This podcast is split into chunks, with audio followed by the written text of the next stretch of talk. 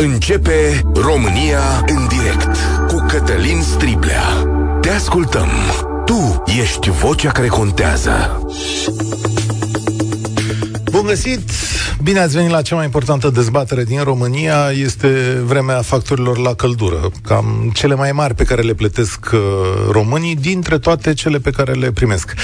Eu am primit luna trecută cam 900 de lei în condițiile în care n-am dat drum la căldură mai mult de, știu eu, 21, poate 22 de grade, dar luna asta, când nu suntem acasă, am setat căldura la 19 grade, 900 de lei, cam mult.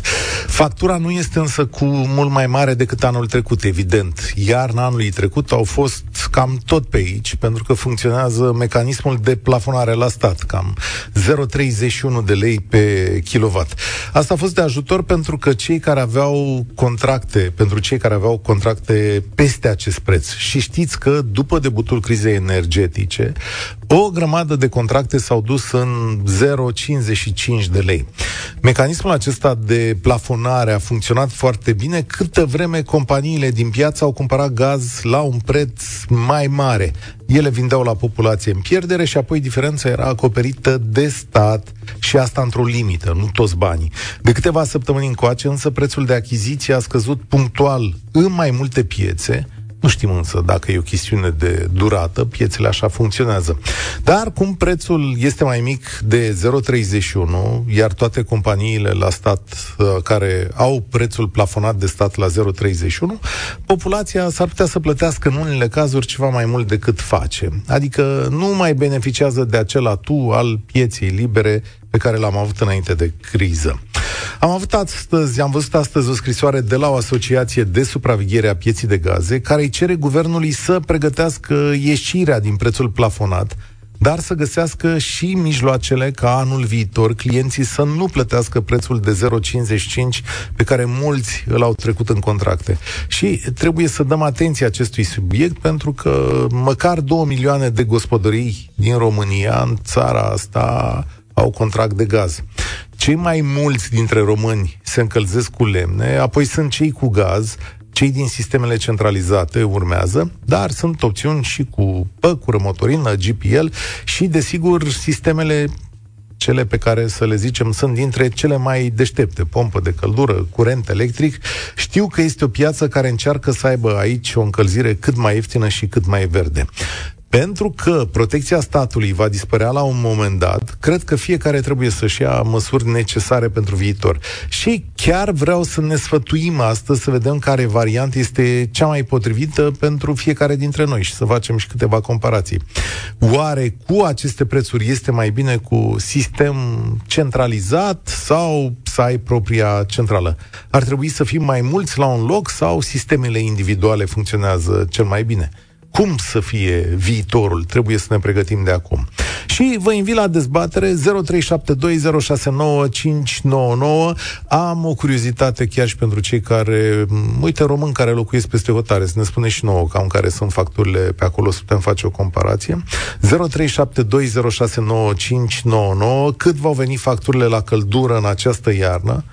Care dintre sistemele folosite este cel mai eficient și da, de ce să nu zicem și asta? Ar trebui ca statul să revină la piața liberalizată? Hai să vedem. 0372069599 România în direct este pe YouTube, este pe Facebook, TikTok și, uh, desigur, la Europa FM. Primul vorbește Adi. Salutare, Adi! Bună ziua, bine v-am găsit! Da, în primul rând cred că plafonarea a fost în cea mai mare parte a timpului total inutilă, nu utilă, sau de fapt nu utilă pentru, ce, pentru cetățeni, mai degrabă pentru stat care, și cred că ăsta este motivul pentru care nu vor să renunțe, nu le pasă lor prea mult de cetățeni, ci de faptul că ei de fapt încațează mult mai mulți bani. Chiar astăzi citeam, pentru că urmăresc acea asociație de care ați spus, că astăzi prețul este de 10 ori mai mare decât prețul care l-am avut uh, la momentul debutului agresiunii ruse în Ucraina. Deci, despre asta este vorba, statul nu va renunța pentru că încasează mai mulți bani. Și asta Cum? e valabil și la combustibil și la mai multe. Cum e prețul de 10 ori mai mare față de? Că aici nu prea m-am prins. Adică de 10 ori mai mic, scuze, de 10 ori mai mic. Atunci era de 10 ori mai mare. A... Pe burse. na, na, n-aș zice, aș zice uh, că nu are cum să fie de 10 ori mai mic. Se, știu la ce vă referiți, dar nu e cu 6% uh, mai mic. Deci nu e de 10 ori mai mic, e cu 6% mai mic. Deci e o diferență. E chiar un comunicat acum. Da, da, l-am și eu în față. Nu, l-am și eu în față, că l-am citit. O să ne vorbim cu domnul Chisăliță imediat. Nu e cu de 10 ori mai mic prețul. Ar fi, dacă ar fi prețul de 10 ori mai mic, ar fi absolut uh, spectaculos, dar nu e chiar atât de mic. Și explicați-mi un pic cum e cu statul care, care îi convine că încasează ce încasează? Că el a plătit până acum statul. Păi încasează accize. Okay. Încasează accize, cu cât prețul e mai mare, cu atât încasează prețul.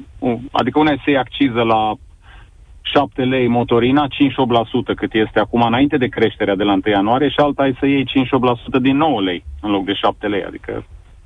Da, da. numai că aici la gaz funcționează un pic diferit.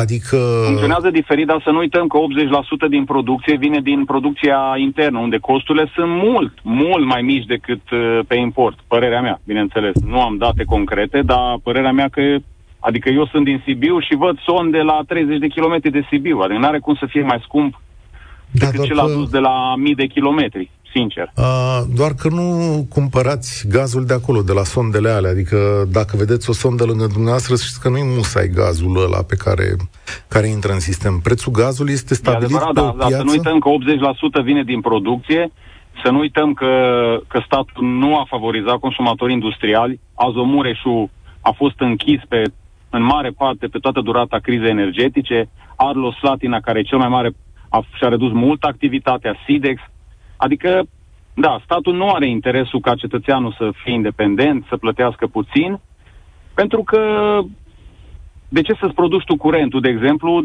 când ți-l poate da statul, cu ghilimele de rigoare, bineînțeles.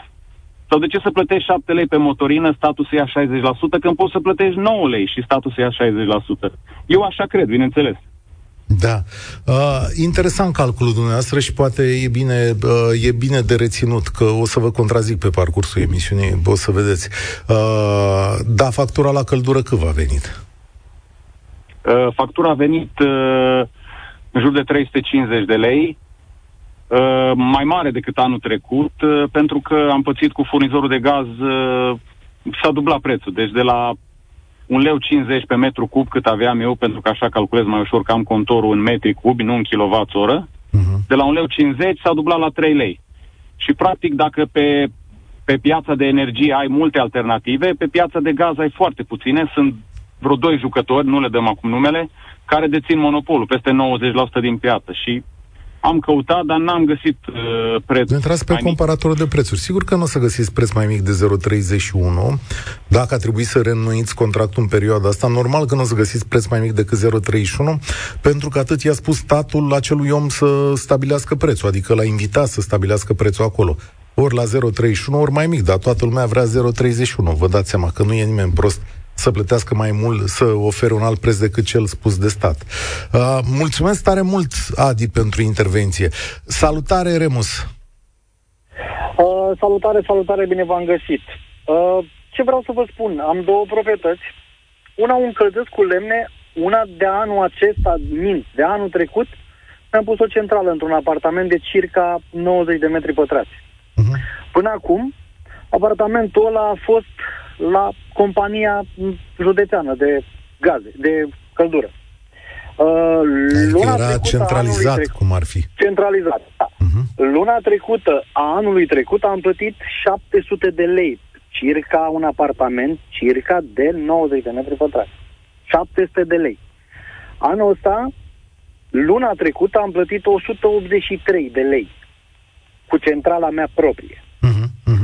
Ce vreau să vă spun este că la centralizat dădeau căldură, chiar dacă afară erau 18 grade, ei dădeau căldură, nu o opreau, în nicio formă. Mi-am instalat pe telefon o aplicație în care atunci când plec de acasă, nu că mi opresc centrala, dar o dau mai mic, adică, băi, facem un pic de economie, cum vrea mama Europa.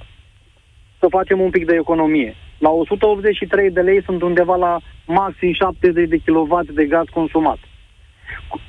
Uh, aici intră și gătit și căldură și baie, ceva de genul. Trei într-un. În ce oraș ți se întâmplă asta, ca să știe lumea? În Buzău. În Buzău. În Buzău. Uh-huh. În Buzău.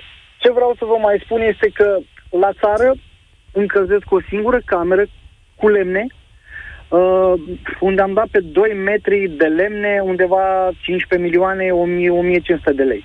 Uh-huh. Da. 1500 Deci cât de lei. îți ajung? Cât îți ajung?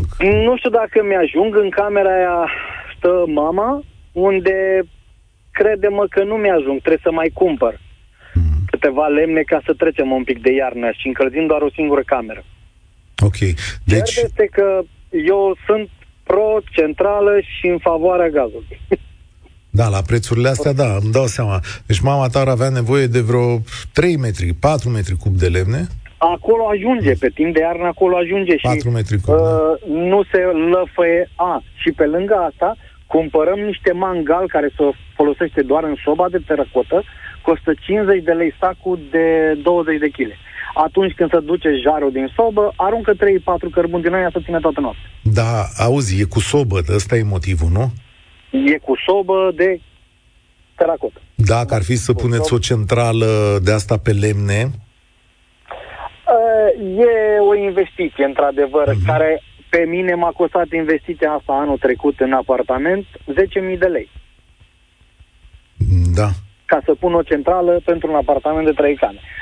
10.000 de lei. Eu nu știu când vreodată îmi voi scoate investiția, dar nici nu ne mai lăfăim în căldură cum era la centralizat, dar nici nu mai aruncăm banii pe fereastră. Da, am înțeles. E bine că v-a lăsat, că sunt locuri unde nu vă, nu vă mai lasă. A, Ai o explicație de ce Ba- diferența... Așa, Așa, prin te rog. casă, la noi, trec niște țevi care duc căldură la etajul 4, la vecinul Și- care încă are Și cu ca... uh, la centralizat. Trebuie Și să bineînțeles plătești. Că plătim. Trebuie să plătești. Bineînțeles. Da. A- Atenție, țevile sunt acoperite, ca așa ne-au cerut. da, corect, așa e. Dar acum nu poți să te superi pe ei. Într-adevăr, intră niște căldură la tine în casă. Un grad acolo, un grad acolo, iesă din bani, din banii tăi, îți acoperă un cost. Știu cum e. Domnule, ce e asta? Domnule, sunt niște țevi calde. Un grad. Corect, Uh, corect, corect, dacă o fi un grad. corect. Acum, uh, ai vreo explicație de ce totuși diferența atât de mare de la 700 la 183 e, e o diferență mare, uriașă, adică ce să mai... E o diferență mare, iar mă uit și la vecinul de vis-a-vis de lângă mine care nu stă pe nord ca și mine și eu stau pe nord, el stă pe răsărit, îi bate soarele în geam, el plătește și mai puțin. Da. Ok. El plătește mai puțin ca mine. Blocul izolat? Blocul izolat, da. Ah, ca iată, de toată aici se lumea, face diferența, da. blocul izolat cu geamuri schimbate noi absolut tot ca la carte. Mama Europa ne constrânge la la să plătim mai puțin, să consumăm mai puțin, asta vom face, că acolo se va ajunge sau s-a ajuns deja. Da, e posibil. Mulțumesc tare mult. Acum să nu vedem și pe asta ca pe pedeapsă. Marius din Valea Lupului de la Iași. Acolo trebuie să știți că sunt niște cartiere de case imense, da. Casă cu etaj de 120 de metri pătrați cu încălzire în pardoseală, parter plus etaj, senzori în fiecare încăpere, izolat ție cu vată minerală de 10 cm, centrală termică 31 kW, boiler încorporat pentru apă caldă, temperatura setată la 21 de grade, consum în decembrie 2023 167 de metri cubi, factură gaz 570 de lei, în ianuarie a fost mai frig 200 de metri cubi, cam așa. Dar uite și mesaj pe WhatsApp, 1500 de lei pe lună la 20 de grade temperatură internă, casă de 150 de metri pătrați din cărămidă cu izolație, centrala cu pelete de lemn. Uh, am 1500 de lei, adică mult mai scump decât la gaz, ce interesant. Uh, cine e? Liviu, salut! Bună ziua, domnul Cătălin. Salutare! Ia fă-ne Sunt socotelile. din Galați, eh, încălzirea o am prin eh, gaze. Am eh, marele noroc că nu plătesc decât gaze și eu și cel de la 4 avem încălzire prin gaze. Am prins un moment propice și am făcut un retur la etajul 2, după care s-au supărat tare, tare de tot cei de la încălzire că nu mai trec țevile prin apartament. A trebuit să apelez la OPC ca să nu mai bage acei bani de plătit. Că mă somau, că... În fine. După părerea mea, e că cea mai mare prostie ar fi să renunțe la această plafonare a prețului, din cauza că legile în România sunt făcute cum sunt făcute, iar uh, instituțiile care ar trebui să protejeze cetățeanul există, dar lipsesc cu desăvârșire. Știu Știm foarte bine că în momentul în care crește petrolul, vedem imediat la pompă, în termen foarte scurt, o creștere de preț.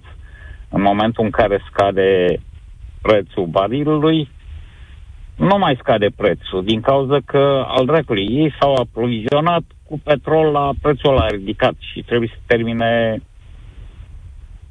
toate resursele pe care le-au cumpărat. Așa se va întâmpla și cu gaz. Dacă se liberalizează aceste oscilații care provoacă diferențe pe piață, nu, vă, nu se vor resimți în minus în buzunarul consumatorului. Va fi cu plus. Nu, să știți că sunt companii fi... care sunt companii puține care dau sub 0,31. Exact, da. exact. Sunt ăia, sunt acele companii care au nevoie de clienți, au uh, o piață foarte mică de desfacere și atunci trebuie să supraviețuiască. Aceste companii mari care nu au nicio problemă cu protecția consumatorului, că de fiecare dată cei de la OPC intră și pleacă după ce au dat bună ziua, până când nu începe să se facă valuri, nu vor coborâ prețul. Am nu suntem știți. protejați. Nu suntem sub nicio formă prote- protejați de aceste deci vă convine, deci vă convine prețul ăsta fix de 0,31? Nu îmi convine. Nu-mi convine absolut deloc. Dar îmi pun uh, problema cu liberalizarea care s-a făcut la uh, carburant și vedem foarte clar ce se întâmplă. Da, să știți, carburantul a fost liber la preț. Stare, carburantul a fost liber la preț întotdeauna. Nu știu dacă v-ați dori ca prețul benzinei și motorinei să fie fixat și să ajungeți ca în Ungaria, că la un moment dat nu-l mai găseați pe nicăieri. Nu, asta îmi doream. Îmi amintesc de chestia aia când uh, ajunsese prețul la pompă foarte mare și a trebuit să intervină guvernul să trimită organele în control și peste noapte a început să scadă prețul. Întrebarea simplă. De ce a trebuit să fie trimise acele organe în control? Acele instituții ale statului care trebuiau să se ducă ele înainte de a spune guvernul. De ce după aceea a coborât prețul? Mm, mm. Uh... E clar, același lucru se va întâmpla și cu gazele. Acum au coborât, dacă mâine urcă, imediat vor crește prețul. Da, da, Acum, aveți un contract. Face aveți, un contract. Da, aveți un contract. Păi, Contractele exact, merg pe o perioadă. Asta se vor, asta se vor baza și ei. Vor lua prețul cel mai mare. Când fac un contract cu dumneavoastră că vă vând mobilă, îmi iau un calcul cel mai mare preț posibil la lemn. Eu nu o să iau oscilația uh, de pe piață și odată ce v-am prins cu un contract cu prețul de 7 lei, așa vă țin. Aveți 2 ani de zile sau aveți un an de zile cu mine contract. Uh, da? da și nu, că Vă de la gaze exemplu. poți să ieși în orice moment. Vă dau un exemplu. La uh, toți avem uh, internet acasă. Da? În niciun, toți vin și spun, îți dau internet cu, cu viteză de 1 giga, de 2 giga, de 10 giga, nu are importanță. Nimeni nu vine să spună că minimum vitezei va fi de 800 de megabyte. Toți spun până la 1 giga. Până la 1 giga e și 1 și 1 giga. Te-am prins cu contract de 2 ani de zile, 3 luni de zile ca să fiu sigur că nu pleci de la mine, îți dau internet foarte bun, după care îți iau viteza.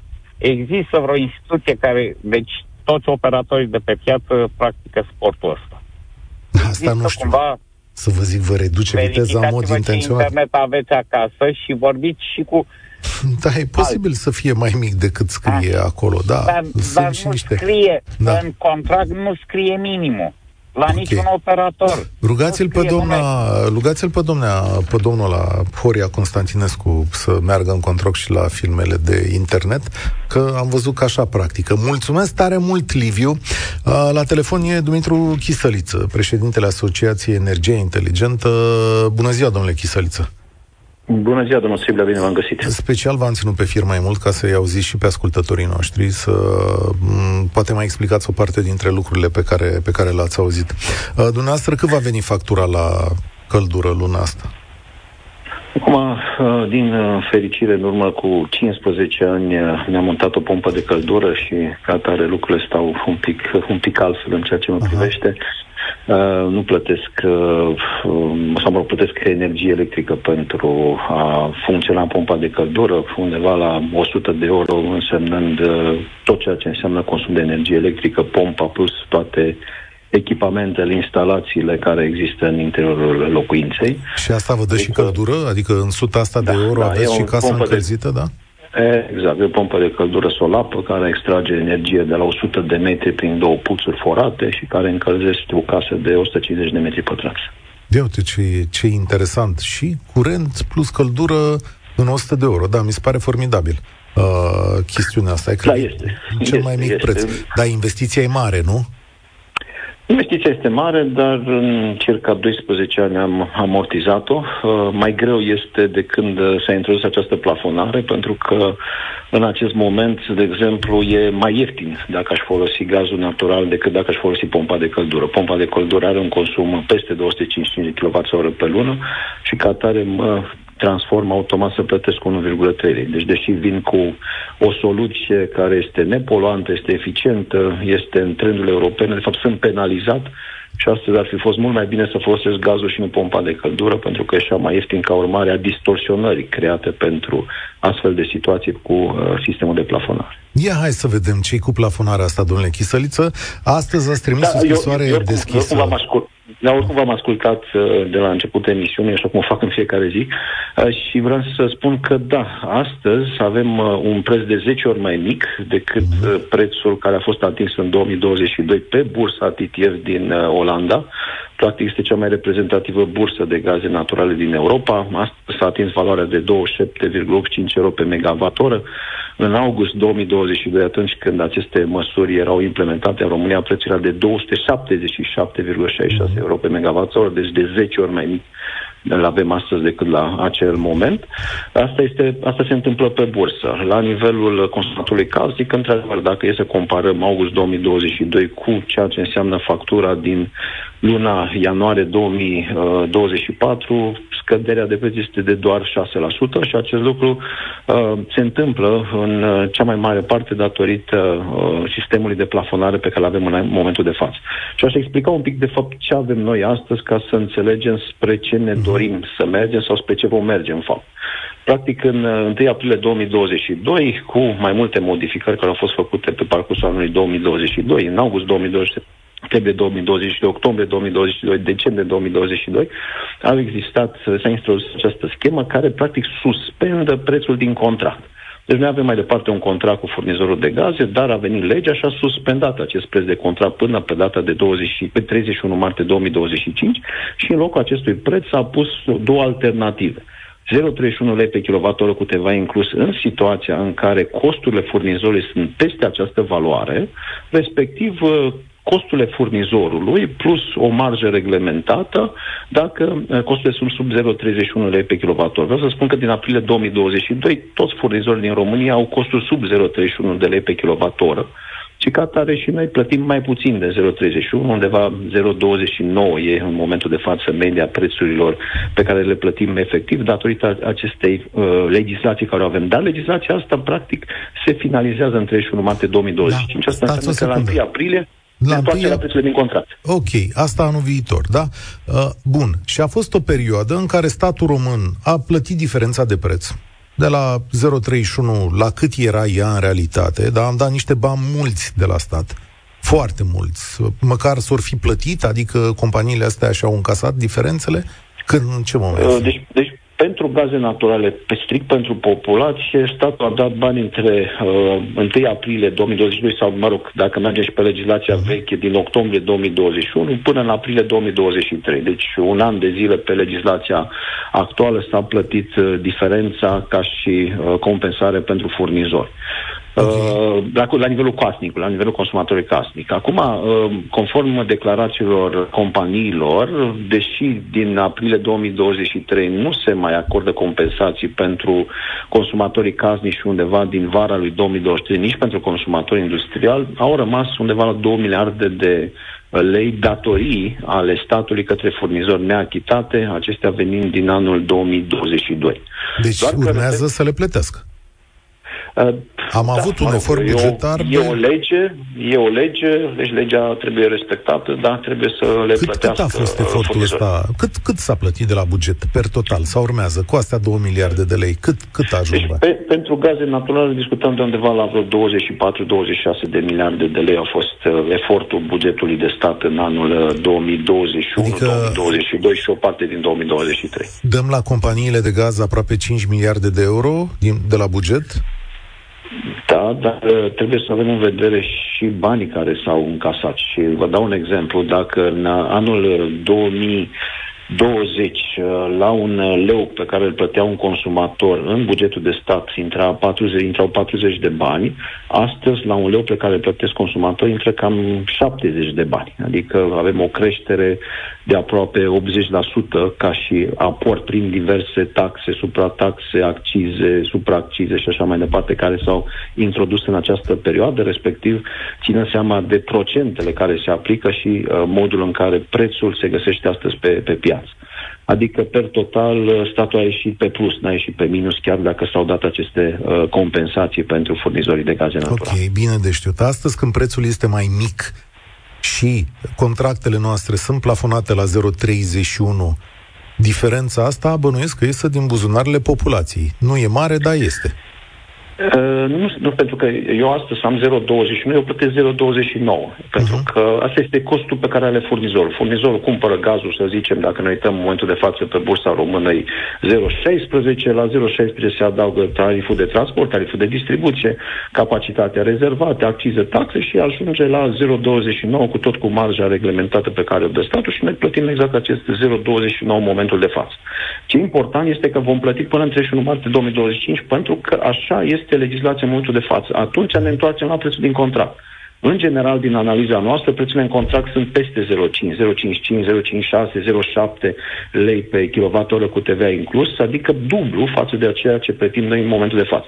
Și mai este un element foarte important. Noi spunem va fi la an. Dar să știți că, în general, contractele în industria de gaze se fac pe minim un an de zile. Adică dacă vrem să schimbăm ceva la anul, este momentul în care trebuie să lucrăm. Dacă nu, la 1 aprilie nu avem ce face decât să plângem și să așteptăm anul 2026 pentru ca într-adevăr să schimbăm ceva. Adică ce cereți dumneavoastră astăzi este o legislație care să-i ajute pe deci... consumatori ca anul viitor să nu își dubleze facturile. Exact. Deci noi trebuie să ne întoarcem la prețurile corecte. Uh, prețurile corecte care sunt prețurile care se formează, ținând seama de costurile, ținând seama de taxele, ținând seama de accizele care există, dar uh, sub nicio formă nu putem să rămânem astăzi la 0,31, care a fost de fapt un preț stabilit atunci când în piață prețurile erau de 10 ori mai mari. Piața europeană, prețurile erau de 10 ori mai mari. Deci nu, nu se da, poate. Dumneavoastră... nu putem să renunțăm astăzi la prețul plafonat. Pentru Asta că dacă mâine ar, ar da guvernul, să spunem, abrogăm ordonanța 27, ce înseamnă asta? Înseamnă că toată lumea ar plăti prețul din contract, adică am plătit dublu. Dacă nu venim cu aceste măsuri pe care le-am propus și să reintrăm într-o normalitate, practic facem mult mai mult de rău decât dacă nu facem nimic. Deci care ar fi uh, măsura? Să ne desfințeze contractele astea, să facem unele noi? Nu putem. Nu putem pentru că aceste contracte, ele sunt în conformitate uh, cu legea apărate și ele nu pot să fie desfințate decât în uh, condiții excepționale. Ca atare, uh, noi am propus prin această scrisoare pe care am uh, uh, adresat-o astăzi Guvernul României, pentru că Guvernul României a fost cel care a inițiat aceste măsuri. Nu putem să mergem la un minister, nu putem să mergem la o instituție. Guvernul României a inițiat aceste măsuri la braț cu Consiliul Concurenței, cu ANRE, cu Ministerul Muncii, cu Ministerul de Finanțe, cu Ministerul Energiei și așa mai departe și atunci tot ei sunt cei care au această posibilitate să uh, refacă sau, mă rog, să vină cu aceste modificări. În primul rând, uh, noi trebuie să vedem că avem pe comparatura acest, această blocaj. Toată lumea vine la 0,31 031, ceea ce ați explicat și noastră că este absolut normal să se întâmple asta. Și atunci cum am putea să facem acest lucru ca să vedem și altceva decât 031 pe linie acolo? Păi am putea, așa cum am făcut în 2020 cu GRP, a fost un, uh, un mecanism al ANR-ului, să obligăm furnizorii ca în fiecare lună să vină și să vândă sau să-și contacteze noi gaze pentru o anumită cantitate din clienți. Să zicem pentru 10%. În fiecare lună, 10% din clienți trebuie să aibă contracte noi de gaze natural. Și atunci, vrei, nu vrei, începi să miști niște lucruri pentru că ne scoți din această amorțeală care este în momentul de față. O altă problemă foarte mare pe care o avem în momentul de față este legată de prevederea care există în codul civil și care spune că există posibilitatea prelungirii unui contract dacă Automat. se înaintează de către furnizor. Face toată lumea asta. Primim un e-mail ca să înțeleagă lumea. Primim un Corect, e-mail și dacă dar, nu răspundem la el, se prelungește automat. Exact. Da. Ori, ori de, noi ce observăm? Observăm că lucrurile se perpetuează, adică chestiunea asta trebuia să fie o excepție. Ea a devenit o regulă. Și atunci propunerea noastră este să suspendăm pe trei ani de zile această situație, de așa natură încât omul să fie pus în situația să semneze. Atunci când semnează un contract, el se uită și la prețuri, se uită și la clauze, își Bun. pune niște întrebări, face altceva decât ce face până acum. Asociația Energie Inteligentă, lumea se poate uita și pe Facebook sau pe site la dumneavoastră. Un singur lucru, că primesc multe mesaje, oamenii au probleme cu comparatorul de la ANRE. Funcționează sau nu funcționează? În momentul de față eu sunt pe el, funcționează în momentul de față, doar okay. că este această problemă cu 0,31 pe linie. Aha, ok. Bun, poate adică, de fapt, adică, adică nu ai să compari. N-ai de fapt ce... Păi, normal că nu e nimeni... Explicați-le un pic oamenilor de ce toată lumea dă același preț, 0,31, pentru că sunt oameni care spun, domnule, s-au cartelat nu s-au cartelat. E o chestie foarte simplă. Nu, noi avem uh, niște instituții care se gândesc la binele nostru, cu mai mult sau mai puține ghilimele. Ori dacă instituțiile respective au venit și au spus că pentru români 0,31 este prețul corect, uh, un furnizor care are ca și scop să facă profit, nici de cum să fie, uh, mă rog, să facă uh, orice altceva decât profit, nu are decât să vină cu, nu are de ce să vină cu un preț sub 0,31. Uh, dacă ar veni sub 0,31, el ar câștiga mai puțin decât îi dă voie instituția care ne protejează nou, pe noi să câștige. Și atunci nu are de ce să o facă, el vrea să facă bani. Asta e scopul furnizorului. Da. Dacă, de exemplu, prețul ar fi, uh, dacă, să zicem, mâine s-ar schimba prețul plafonat și am pune 0,27, o să vedeți că probabil, din nou, majoritatea s-ar duce către 0,27 și am vedea 0,27 pe linie. Pentru că asta pentru e prețul acest... plafonat de stat, sigur. E, pentru că este prețul da. recomandat. Da. Prețul plafonat este că atunci când cineva se gândește la binele tău și spune, bă, ăsta este prețul pe care poți să-l plătești tu maxim. Ori, din păcate, nu este în concordanță cu realitatea, iar aceste prețuri sunt niște prețuri care, într-adevăr, da. sunt în tendință de scădere, deci ele vor scădea în continuare în următoarele luni, așa cum la iarnă vor crește, pentru că iarnă, la iarnă cererea va fi mai mare și e normal ca prețul să aibă o tendință crescătoare. Mulțumesc Există tare mult! Mulțumesc tare mult, domnule Chisăliță. Ne mai auzim și o să mai cerem explicații de la experți pe, pe tema asta. Cea mai mare dezbatere publică din România. În direct la Europa FM cu Cătălin Striblea. Ștefan, ai stat mult pe fir. Mulțumesc pentru răbdare, dar erau explicații necesare. Salut, cât ți-a venit factura? Bună ziua, Cătălin. Uh, locuiesc în Germania și pot compara da, trei locații da. diferite.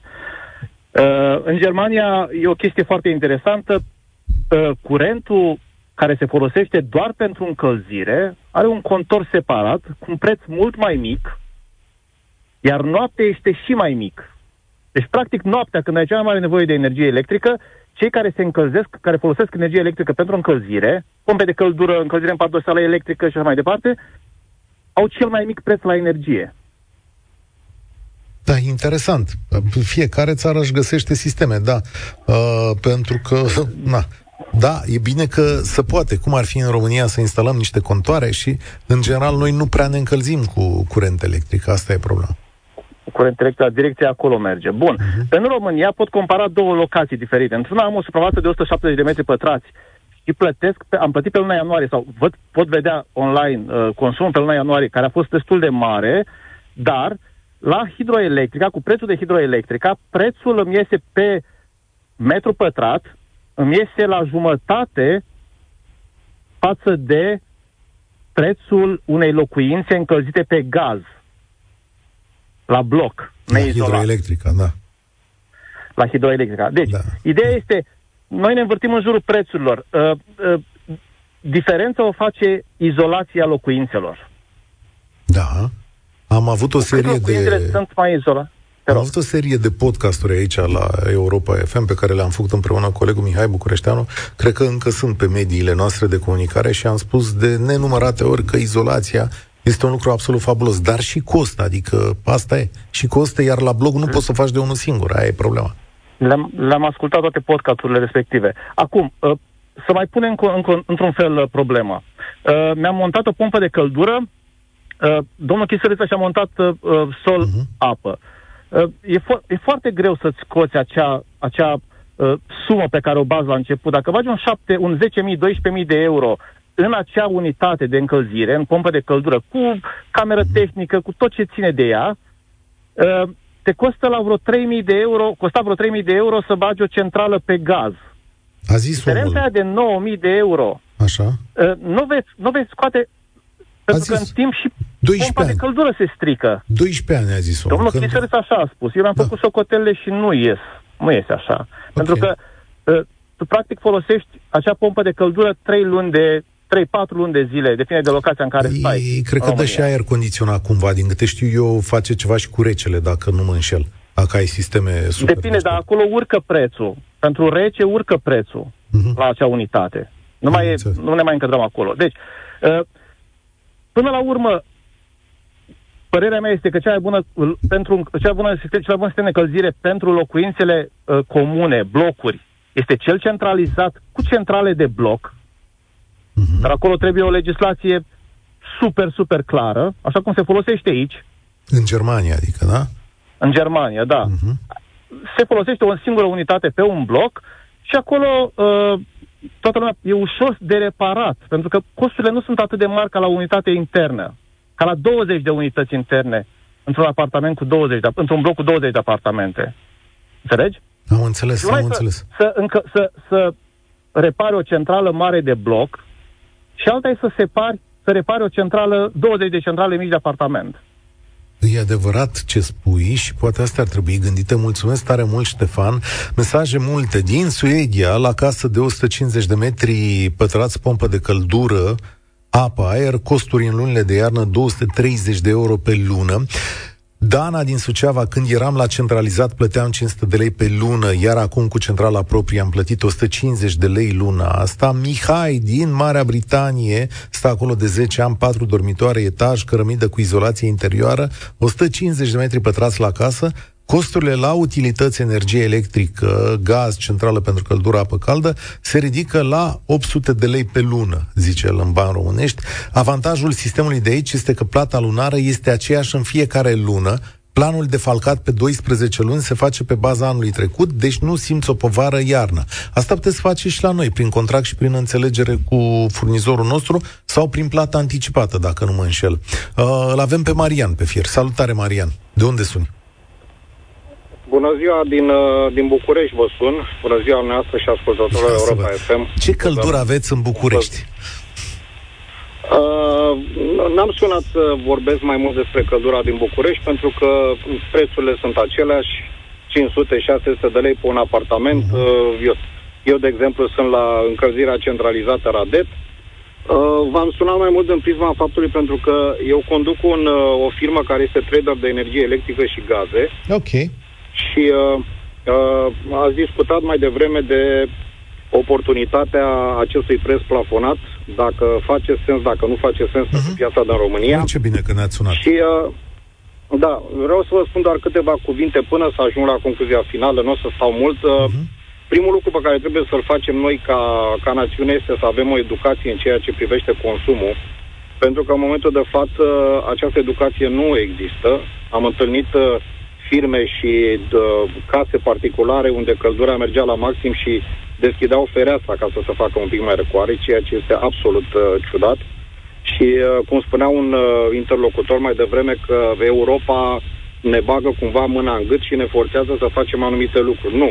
Este normal să avem grijă de consumul nostru, este normal să avem, să putem face o predicție a consumului nostru și să știm la ce să ne așteptăm. Dar asta vine în timp și văd că deja încep să se facă primii pași. Ca să revin la prețul plafonat, uh, recunosc că compania mea tranzacționează mai multă energie electrică decât gaze, în prisma faptului că la gaze sunt niște jucători foarte mari în piață și lucrurile sunt un pic mai complicate, deoarece trebuie să gestionezi și în magazinarea, ulterior după magazinare trebuie să gestionezi uh, rația de gaze care o scoți de acolo, în ce timp o scoți, mă rog, uh, sistemul un pic mai, mai complicat. Însă plafonarea este un lucru care trebuie să rămână în România, pentru că fără plafonarea prețurilor la energie și gaz, avem o problemă majoră. Yeah. Și ca să răspund și la întrebarea dacă statul a plătit ceea ce trebuia să plătească din compensări, pot să vă spun că în momentul de față suntem cu plățile la zi, încărcăm pe platforma ANRE datele până la luna decembrie 2023. Din fericire pentru noi, organizarea pieții Opcom și a încă unui uh, organism care se numește MACE, este mecanismul de achiziție centralizată a energiei electrică, care este cumva tot în subordinea Opcomului, uh, a reușit să stabilizeze prețul și astfel ne jucăm undeva în jurul la 450 de lei, met- lei pe megawatt energie pură. Marian, deci stai un pic cu mine, da. stai un pic cu mine că o să iau da. publicitate, după care te rog să-mi explici de ce liberalizarea ar fi o problemă. Vreau să înțeleg de ce ar fi o problemă pentru noi. Ne întoarcem. România în direct. Cătălin Striblea la Europa FM. Îl avem pe Marian? Îl avem, da? Uh, Marian. Îl avem, da. Da. Ideea e așa. De ce ai spus că întoarcerea sau ieșirea din prețul plafonat ar fi o problemă pentru România? Explicația este foarte simplă. În momentul de față, noi trebuie să avem în vedere faptul că plafonarea nu funcționează doar pentru consumul domestic, pentru populație. Uh, plafonarea funcționează și pentru întreprinderile mici și mijlocii. Întreprinderi unde știm cu totul sunt foarte influențate de chirie, de prețul produsului materiei prime și a utilităților. În momentul în care piața s-a liberalizat, a fost o povară enormă pentru aceste companii să susțină prețul utilităților, preț care s-a regăsit instantaneu și în prețul produselor sau serviciilor prestate. De-aia am trecut la următorul nivel de preț. Uh-huh. Uh, trebuie să înțelegem faptul că toți cei care vând energie electrică și gaze sunt firme private. Și uh, fiecare aleargă în momentul de față după profit. Deci dacă mâine s-ar uh, abroga această lege a prețului plafonat, fiecare este liber să pună orice preț la energie electrică și implicit la gaze. Pentru că este simplu. Cumperi cu cât cumperi și vinzi cu cât vrei să vinzi. Nimeni nu poate să-ți blocheze adausul comercial sau să-ți impună un uh, nomenclator de prețuri atâta timp când nu intervine o lege, cum este cea a prețului plafonat. Dar nu se spune Avem că piața reglează mereu că va fi concurență între voi traderii și că unii vor da pe prețul mai jos și nu o să te nu poți... Nu există așa ceva. Adică ce, nu sunteți înțeleși sau cum? Nu, nu există o înțelegere. Nu există o înțelegere, pur și simplu există niște surse de energie electrică, acum beneficiem de un aport considerabil al uh, energiei solare și vreau să vă spun că se vede acest lucru, se vede în desfășurătorul Opcom. Pe fiecare palier orar cum evoluează prețul și din cauza acestor panouri solare, însă nu poți să controlezi cu toate sursele de energie electrică uh, și nu poți să controlezi toate adausurile comerciale pe care firmele și le pun. În momentul de față, energia se vinde la 1000 de lei cu TVA, taxe incluse pentru 85% din consum la întreprinderile mici și mijlocii și 15% din consum până la maxim 1300 cu preț, preț final cu TVA inclus. Dacă această plafonare dispare mâine, în primul rând, vom avea o oscilație de preț care ne va face imposibilă predictibilitatea costurilor noastre pentru următoarea perioadă. Și doi la mână, este posibil să ajungem la prețuri duble, poate chiar triple. Ok. Păi vom ajunge oricum când dispare plafonarea, nu? În aprilie 2025 a, a... oamenii sunt prinși cu contracte și de 0,55. Nu mai zic că și la curent electric, cred că eu am un contract la o firmă din ăsta semnat pe durata plafonării, știi că au venit contractele cu prețuri noi exact da, atunci, cred că am la peste 3 lei uh, semnat contractul la, la una dintre firmele Corect. astea. Cred că, corect, da. Corect, și atunci când îmi dispare Enelu plafon, mă duc la 3 lei și ceva. Cum, cum o să fac corect. acolo? Enelu, Enelu a vândut la 3 lei și ceva, chiar 4 lei și ceva.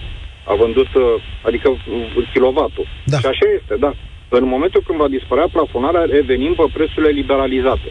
unde, repet, nu este, nu există în momentul de față un organism care să spună, domne, achiziția pe, pia- pe piața de profil este atât și nu puteți vinde decât la prețul X. Nu există. În momentul când îți dă libertatea, ca să nu mai spun că nici nu pot să, să arăt cu degetul companiile pentru că nu știm la momentul respectiv care vor fi sursele de energie electrică și de gaze. Nu știm care va fi prețul pe fiecare Corect, pentru că și atunci dacă n-ai de unde să știi. Multe vin din exterior, altele vin din țară, sunt fel și fel de deal și atunci eu vă întreb pe dacă eu cumpăr, de exemplu, cu uh, 5 lei, cu 6 lei o parte, 1 leu 20 o parte și 3 lei o parte, am un coș, îmi fac un preț mediu ponderat, îmi pun adaus comercial, după care facturez mai departe. Asta da. este realitatea pieței. Deci nimeni, în momentul de față, nu poate să spună, domne, energia va fi la atâta. În momentul actual, din bucurie, ca să spun așa, Ocomul se pare că reușește să gestioneze foarte bine prețurile. MACE reușește să asigure undeva până în 80% din energie la 450 de lei pe megawatt, energie pură, activă, cum îi spunem noi, la care se adaugă transport, distribuție, accize, certificate verzi și toate cele și TVA-ul. Și eu consider că această plafonare este absolut esențială să rămână și să protejeze atât consumatorul casnic, cât și consumatorii de la întreprinderile mici Mult, Mulțumesc Altfel, tare mult. Va... Altfel va fi jale. Marian, care este trader de energie, singur ne-a, singur ne-a sunat. Mulțumesc tare mult. Mihai Nicuț, redactorul șef al Economica.net. Salutare, Mihai. Uh, Bună ziua ție și uh, ascultătorilor tăi. Noi te-am sunat pe tine, ca să facem precizarea asta. L-ai da. auzit pe Marian, care e trader, da. lucrează în piață. Uh, da. De acord? Deci gata, s-a încheiat? Parțial. Parți, parțial, te ascult. Parțial. Uh, unu, prețul, prețul ăsta la energie nu se poate duce în cer și haideți să discutăm acum strict despre consumatorii casnici, că nu are cum să se ducă în da. cer pentru că este o piață. Asta unul. În al doilea rând, totuși există acel uh, furnizor mare de stat, care este și cel mai mare producător, unde tot timpul ușa e Hidroelectrica, le spunem numele exact. că Deci dacă nu vine cineva da. să-mi dea cu prețul un cap de 3 lei, uh, îi spun la revedere și așa. Există câteva uh, detalii puțin mai tehnice în această legislație de plafonare, dar ce vreau să spun este cumva să ilustrez specificul acestei, uh, hai să spunem, acestei nații. Atunci când prețurile erau sus și s-a reglementat, s-a zis, domne, dar de ce ați reglementat atât de târziu și ne-ați lăsat să plătim mult? Acum când se observă o mică scădere a prețurilor în piață, uh, vin și spun, a, domne, dar dereglementați. Adică și după, cu, trebuie să-i dau de acord, uh, să fiu de acord cu colegul dumneavoastră trader, pentru că mai ales în meseria lui, prețurile sunt absolut imprevizibile. Da? Deci dacă cine vrea acum de reglementare, s-ar putea să trezească peste două luni de zile cu un preț în piață la care să zică, aoleu, dar de ce s-a dereglementat și s-a scos plafon? Haideți să spunem un lucru foarte important. Legislația actuală de plafonare a prețurilor permite prețuri sub plafon. Atenție! Permite adică... prețul sub plafon, iar la gaze acest lucru se întâmplă. Dacă o să te uiți pe factura ta de gaze, o să vezi că în ultimele 4-5 luni de zile ai avut un preț de sub 0,31 de lei pe kilowatt. 0,28, 0,28, 27 da, și așa mai departe. Deci asta este una. La fel se întâmplă și la energie electrică, dar la energie electrică plafoanele sunt uh, uh, plafoanele încă, încă sunt mici comparativ cu prețul care se poate practica în piață. Și trebuie, haideți să dăm un exemplu, cumva, acum, ca să lămurim lumea. Avem acel plafon de 0,68, da? Pentru lei pe kilowatt, pentru cel mai mic, cea mai mică tranșă de consum sub 100 de kilowatt. Uh, dacă ne extragem din acest preț toate tarifele de transport, distribuție, taxe, certificate, vers TVA, rămâne pentru zona Bucureștiului, ca furnizorul de energie electrică, să ia energie activă la 200 de lei pe megawatt ca să ne dea nouă, astfel încât în sistem liberalizat să fie prețul sub plafon. Așa ceva încă nu există. Nu există nicăieri în Europa, nu există în România, nu există doar prețuri PZU, prețuri spot de azi pe mâine care au căzut într-adevăr și sunt într-o medie. Luna trecută a fost la 400 de lei sub prețul uh, mediu reglementat. Dar atenție, vorbim despre prețuri spot. Marea problemă din punctul meu de vedere, nu se vor tripla prețurile, tu nu mai ai acel preț de 3 lei în contractul cu Enel dintr-un motiv foarte simplu, pentru că Enel nu mai are voie să facă oferte la acel preț, acel preț ți-a expirat, da, da. Eu am rămas... Acum, potrivit legii, da. la recontractarea ta, când s-a terminat contractul pe un an la acel, la acel preț, ai primit o ofertă cu preț maxim plafonat pentru că nu se poate altfel și întrebarea este ce se întâmplă dacă scade, dacă se elimină plafonarea uh, și acum Cătălin Striblea cât plătește. Da. Păi plătește prețul mediu al PZU plus marja de furnizare, 0,73 de lei, Asta în, caz, va întâmpla... în care nu vine altă ofertă. Asta se va întâmpla pentru toți consumatorii casnici din România, da? Dacă nu se, dacă se dereglementează brusc, direct și nu se intervine cu o altă modalitate de a se dereglementa, lucru de care mă îndoiesc.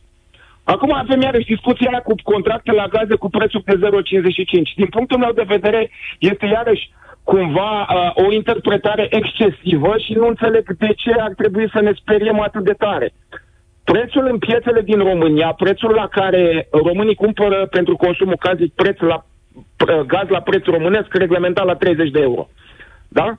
De uh, oricând. Pentru orice perioadă de consum, pentru orice consum. Da? Acum se zice că, dumne, hai să dereglementăm piața, azi că s-a ieftinit prețul la gaz. Da, s-a ieftinit. Este 26, 27 de euro, 25 prețul spot. Adică de azi pe mâine. Tu nu ai un preț uh, astăzi și altul mâine, Cătălin Striblea. Uh, iar uh, dacă ne uităm la prețurile cu livrare forward, de exemplu, uh, ele se numesc așa, uh, așa numitele prețuri calendar. Deci vara anului viitor, toamna anului viitor, vedem că sunt tot la 30 de euro. Deci o dereglementare în acest moment ar, duce, ar, ar, ar ține prețurile cumva tot acolo. În condițiile în care, repet, actualul Hai. mecanism care stabilește că se plătește cel mai mic preț dintre prețul maxim plafonat și suma dintre costul de achiziție pe care îl vede ANR-ul, că toți sunt obligați să-l arate, și marja reglementată de furnizare, permite ca aceste prețuri să fie sub piață. Problemele sunt două. Și uh, ANR și guvernul ar trebui să se gândească la asta. Unu, cum, cum reliberalizez? Că cândva se va reliberaliza și această piață, probabil în 2025, în martie. Ce se întâmplă atunci? Și mai ales, dat fiindcă nu există tranzacții în piață, iar uh, antevorbitorul meu trader a spus foarte bine problema. Eu dacă sunt furnizor, ce preț, ce contract și ce, uh, pe ce durată și la ce preț îi ofer eu lui Cătălin Striblea? Vor mai fi contracte cu preț ferm un an? Nu știm. Nu știm care este prețul în piață, pentru că marea majoritate a consumului este la preț, este asigurată la preț reglementat de 450 de lei, Mihai, 90 de euro megawatt. Mai spune-mi deci... un lucru, uh, mai spune-mi un lucru pe final. Uh, tu acasă cu ce te încălzești? Eu acasă mă încălzesc cu gaz uh, aici în București, cu gaz natural de la o centrală de scară. Așa e centrală de apartament.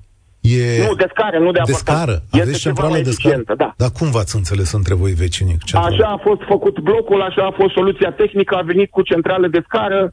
Uh, personal uh, pot să zic că la, ce, la confortul din casă o factură de gaze de 500 de lei 450-500 de lei, parcă atât a fost ultima, pentru, doar pentru încălzire, mi se pare cumva rezonabil.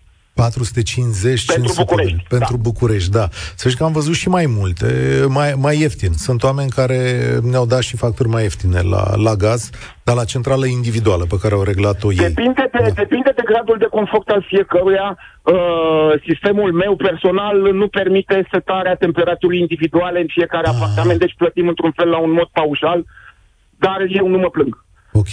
Am înțeles. Mulțumesc tare mult, Mihai Nicuț, îl citiți cu încredere pe economica.net. Iulian din Constanța spune, am centrale pe gaze la un apartament de 50 de metri pătrați, acum trei ani m-a costat 10.000 de lei și sigur am recuperat jumătate din investiție.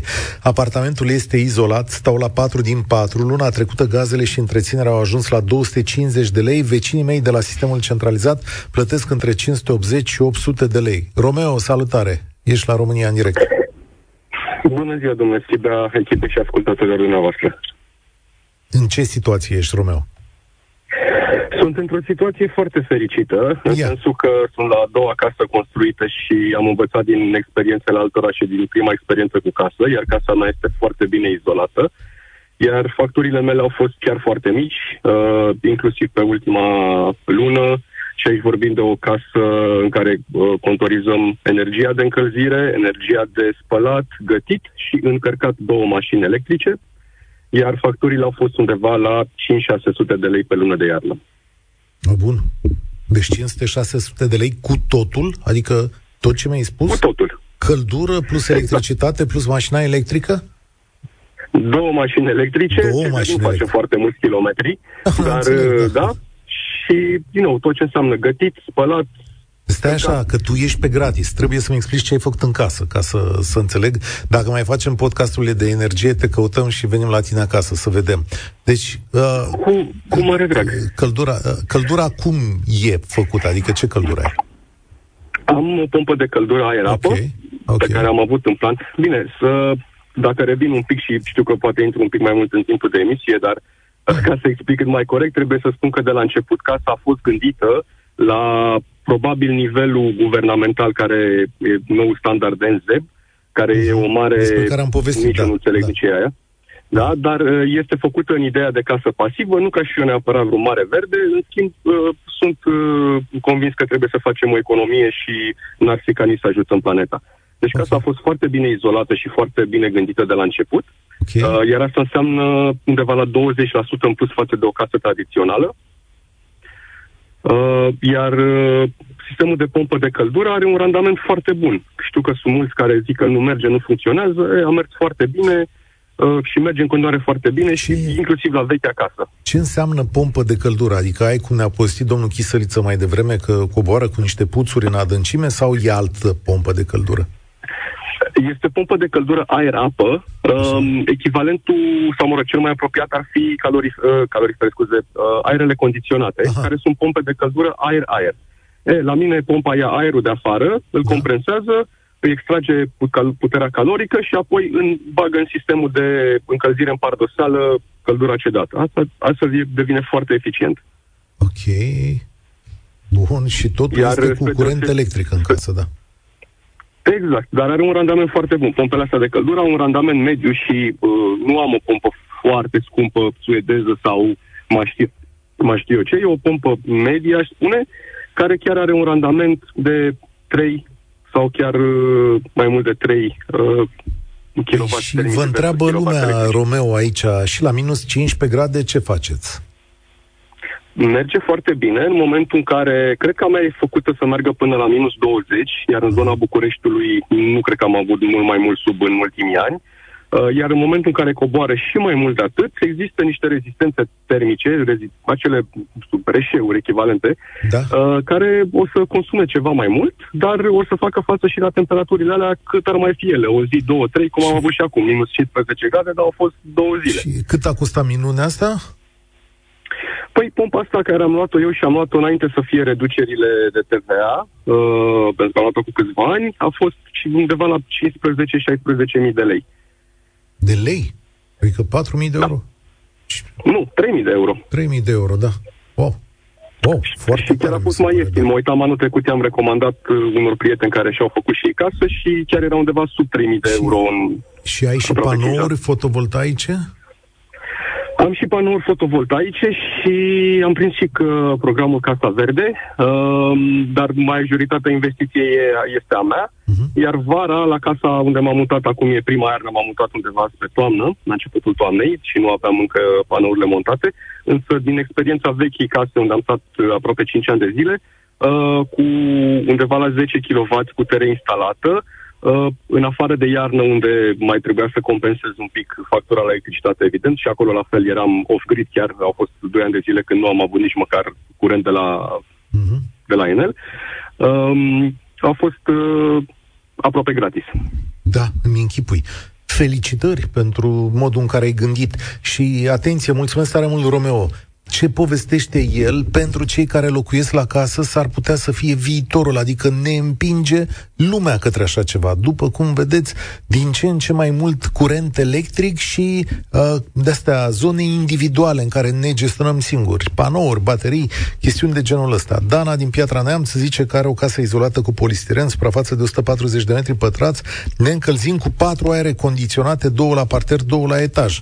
În decembrie 600 de lei la curent și 180 de lei la gaz. Aragazul este pe curent, temperatura în casă 21 de grade. N-am înțeles de ce mai aveți uh, gaz. Uh, ne încălzim de patru ani așa. Eusebiu, salut! Ești la România în direct. Bună, Cătălin, bună tuturor ascultătorilor. Sunt foarte încântat de faptul că ai avut uh, între ascultătorii care au intrat în direct oameni ca Romeo de mai devreme, care a punctat uh, cam ceea ce vreau să fac și eu, și anume yes. să încurajăm lumea să gândească în modul acesta ecologic și să, să prind curaj pentru a accesa fonduri. Uh, bine, la Romeo a fost cazul de investiție personală. Eu, de exemplu, am accesat uh, programul acela la FM pentru panouri. Ok. Și vreau să spun că, de exemplu, de, din momentul în care am instalat panourile și sunt deja aproape 3 ani, am prins uh, un, unul din primele valuri, cred, până acum am instalat acei 3 kW, nu foarte mult, însă de atunci până acum nu am plătit decât, cred, o dată cu rectificare vreo 100 de lei o factură de electricitate, de atunci nu mai plătit deloc. Adică ai stat doar în panouri și iarna ai stat doar în panouri? Adică Am stat pe compensare pe electricitate. A, ai stat că ai băgat mult în rețea, Dar, ai da. băgat mult în rețea vara, da. da. Da, da, Dar da. încălzirea de bază a casei este pe gaze. Ok. Uh, acum că uh, să răspund și la întrebarea vis-a-vis de facturile de gaze, eu am făcut media. Pe sezon rece, în ultimii trei ani de când am panourile, uh, consumul meu de gaze la 120-130 de metri pătrați utili a fost de circa 1500, maxim 2000 de lei pe sezon. La pe gaze. sezon, adică cât înseamnă? 4 Să zicem luni? acolo da. la 5-6 luni mai grele, luni, un 300 de lei pe lună. Ok. Păi și asta cum la ai obținut la gaze? Adică ce e? Casa izolată sau cum? Mai tăiat cu temperatura? Casa este foarte că... izolată și ceea Așa. ce vreau să atrag atenția pentru... Bine, nu sunt vreun priceput în ale construcției, uh, însă ceea ce am uh, observat dincolo de ce au discutat cei dinaintea mea cu privire la izolație, care este într-adevăr uh, rugăciunea de bază pe care trebuie să o facă fiecare, să-și izoleze cât mai bine încă din faza de proiect, să aibă în vedere cheltuielile pentru izolație. Uh, ce, uh, ce a contat la mine foarte mult este faptul că am a plecat urechea la sfaturile constructorului când a fost vorba de spațiile vitrate.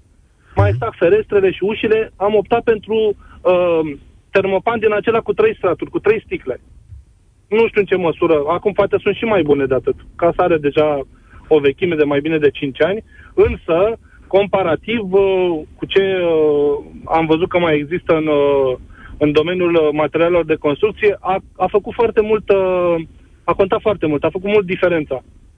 Pentru că, așa cum spune și arhitectul și constructorul, pentru certificatul acela energetic contează foarte mult cât mai, să ai cât mai puțin spațiu vitrat ferestrele mai mici, dacă uh-huh. se mhm. poate. Că peretele teoretic este izolat. Da, dar nici nu vrei să stai fără lumină, adică... Absolut, tocmai. Da. Am făcut uh-huh. compromisul acesta, anume, am mizat pe faptul că a costat termopanul circa 20% în plus față de cel disponibil obișnuit, însă uh, economia energetică a fost peste 40%. Eu uh, îți mulțumesc tare mult că ne-ai învățat și, uh, da, prieteni, uite că se poate, știi? Pe noi ne-a prins comunismul într-un sistem centralizat. Atenție, din punctul meu de vedere, sistemul centralizat nu este cel mai rău din lume, din potrivă, s-ar putea să aibă avantaje. Teoretic, din punct de vedere al consumului, acolo ar trebui să fim. Numai că sistemele astea au fost nereparate și lăsate în paragină vreme de ani de zile. Aici, la București, mai e o chestiune, că m- s-a mai reparat o parte din el, a mai băgat primăria anul ăsta niște bani, dar atenție, la București, când vă vin facturile astea, nu uitați că primiți cea mai mare subvenție la căldură din toată țara. Adică toată România plătește din sau plătește bani ca bucureștenii să aibă o căldură mai ieftină. Țineți minte și acest lucru, că sunt pierderi foarte mari. Rareș, salut, ești la România în direct. Salutare, Cătălin. Uh, și bună ziua pentru toată lumea. Te um, ascultăm. Haideți să vedem. Um, uh, eu am, uh, ca să intru direct în subiect, am 10 kW instalați. Fotovoltaici. Am uh, uh-huh. tot consumul pe curent, cu încălzire în pardoseală. 250 de metri de, adică 125 pe nivel, am 250 de metri uh-huh, de suprafață a casei.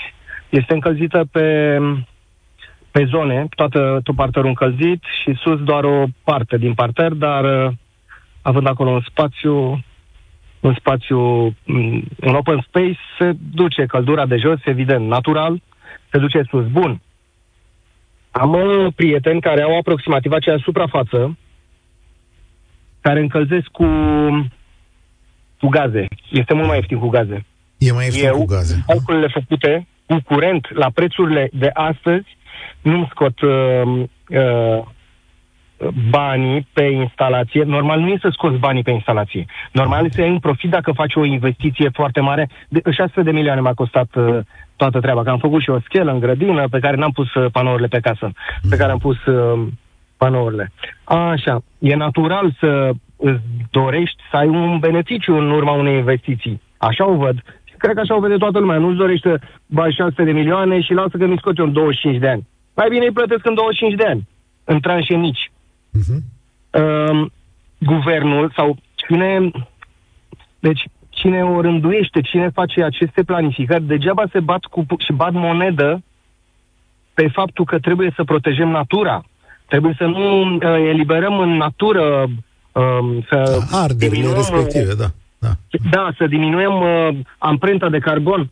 Păi cum să o diminuăm dacă mie îmi convine mai mult să consum gaze și să nu consum curent? De la hidrocentrale și din panouri fotovoltaice. Da, păi... Mă, mă înțelegi ce zic? Da, înțeleg. Ceea ce păi... ni s-a propus în anii ăștia este, merge de fapt împotriva, pă, cum să zic, vrerilor da, noastre. Da, zice, multora... puneți-vă panouri fotovoltaice, după care, uh, băi, ți-ai pus panouri fotovoltaice, stai că te taxezi de nu scoți banii în viața ta. Uh, mai aveam ceva de, de, de spus pe... A, în Germania, uh, un, uh, un, un um, antevorbitor da. a spus că în Germania s-a, uh, este prețul mult mai mic noaptea, atunci când ai nevoie. Da. Asta zic și eu. A, a, e, nu e normal să fie așa dacă eu mă încălzesc și uh, diminuez amprenta de carbon, cea despre care se vorbește la nivel mondial în continuu, se topesc ghezare, o, o, nu, mai, nu mai aduc atâta aport de, de carbon în natură. Nu e normal să-mi dai alt preț ca să mă încălzesc, să nu, să nu mai produc uh, Pare că, Germania, deci pare că Germania e ceva mai deșteaptă decât noi, trebuie să recunoaștem. Nu, nu e numai Germania. Este, uh, situația asta se găsește în mai multe țări din Europa. Ah. Eu am sunt de da. acord cu tine, dar știi care e marea noastră problemă? Și îți mulțumesc tare mult că ce astăzi o să închidem aici. A fost uh, interesantă consultarea. Problema noastră este că știți ce numire am făcut la ANRE? S-au luat și decizii bune care ne-au protejat, da, la presiunea populației, s-au luat și decizii proaste care nu ne avantajează. Și două lucruri aș vrea să reținem de aici. Fiecare dintre noi trebuie să se gândească cum o să arate viitorul. Dacă vrem o piață liberalizată sau o piață reglementată de stat în energie, să vină statul să spună, domnule, atâta costă, asta e, Acum, întâmplător, sistemul funcționează zilele astea, dar eu nu cred în el la nesfârșit și sunt sigur că la un moment dat se va potigni acest sistem sau că vom plăti de la buget bani pe care, deși nu-i vedem, s-ar putea să ne coste mult, mult mai rău în alte direcții. Deci cred că piața este cea care va reglementa și atenție, piață în condițiile în care fiecare dintre noi va căuta să devină autonom, să se descurce cât mai mult de unul singur izolație bine făcută, dispozitive care să vă producă curent electric, energie din asta verde cât mai mult, tot felul de sisteme combinate pe care pe, despre care ați auzit măcar de la ascultătorii noștri că funcționează bine. Uite, vă mai dau un exemplu aici la final.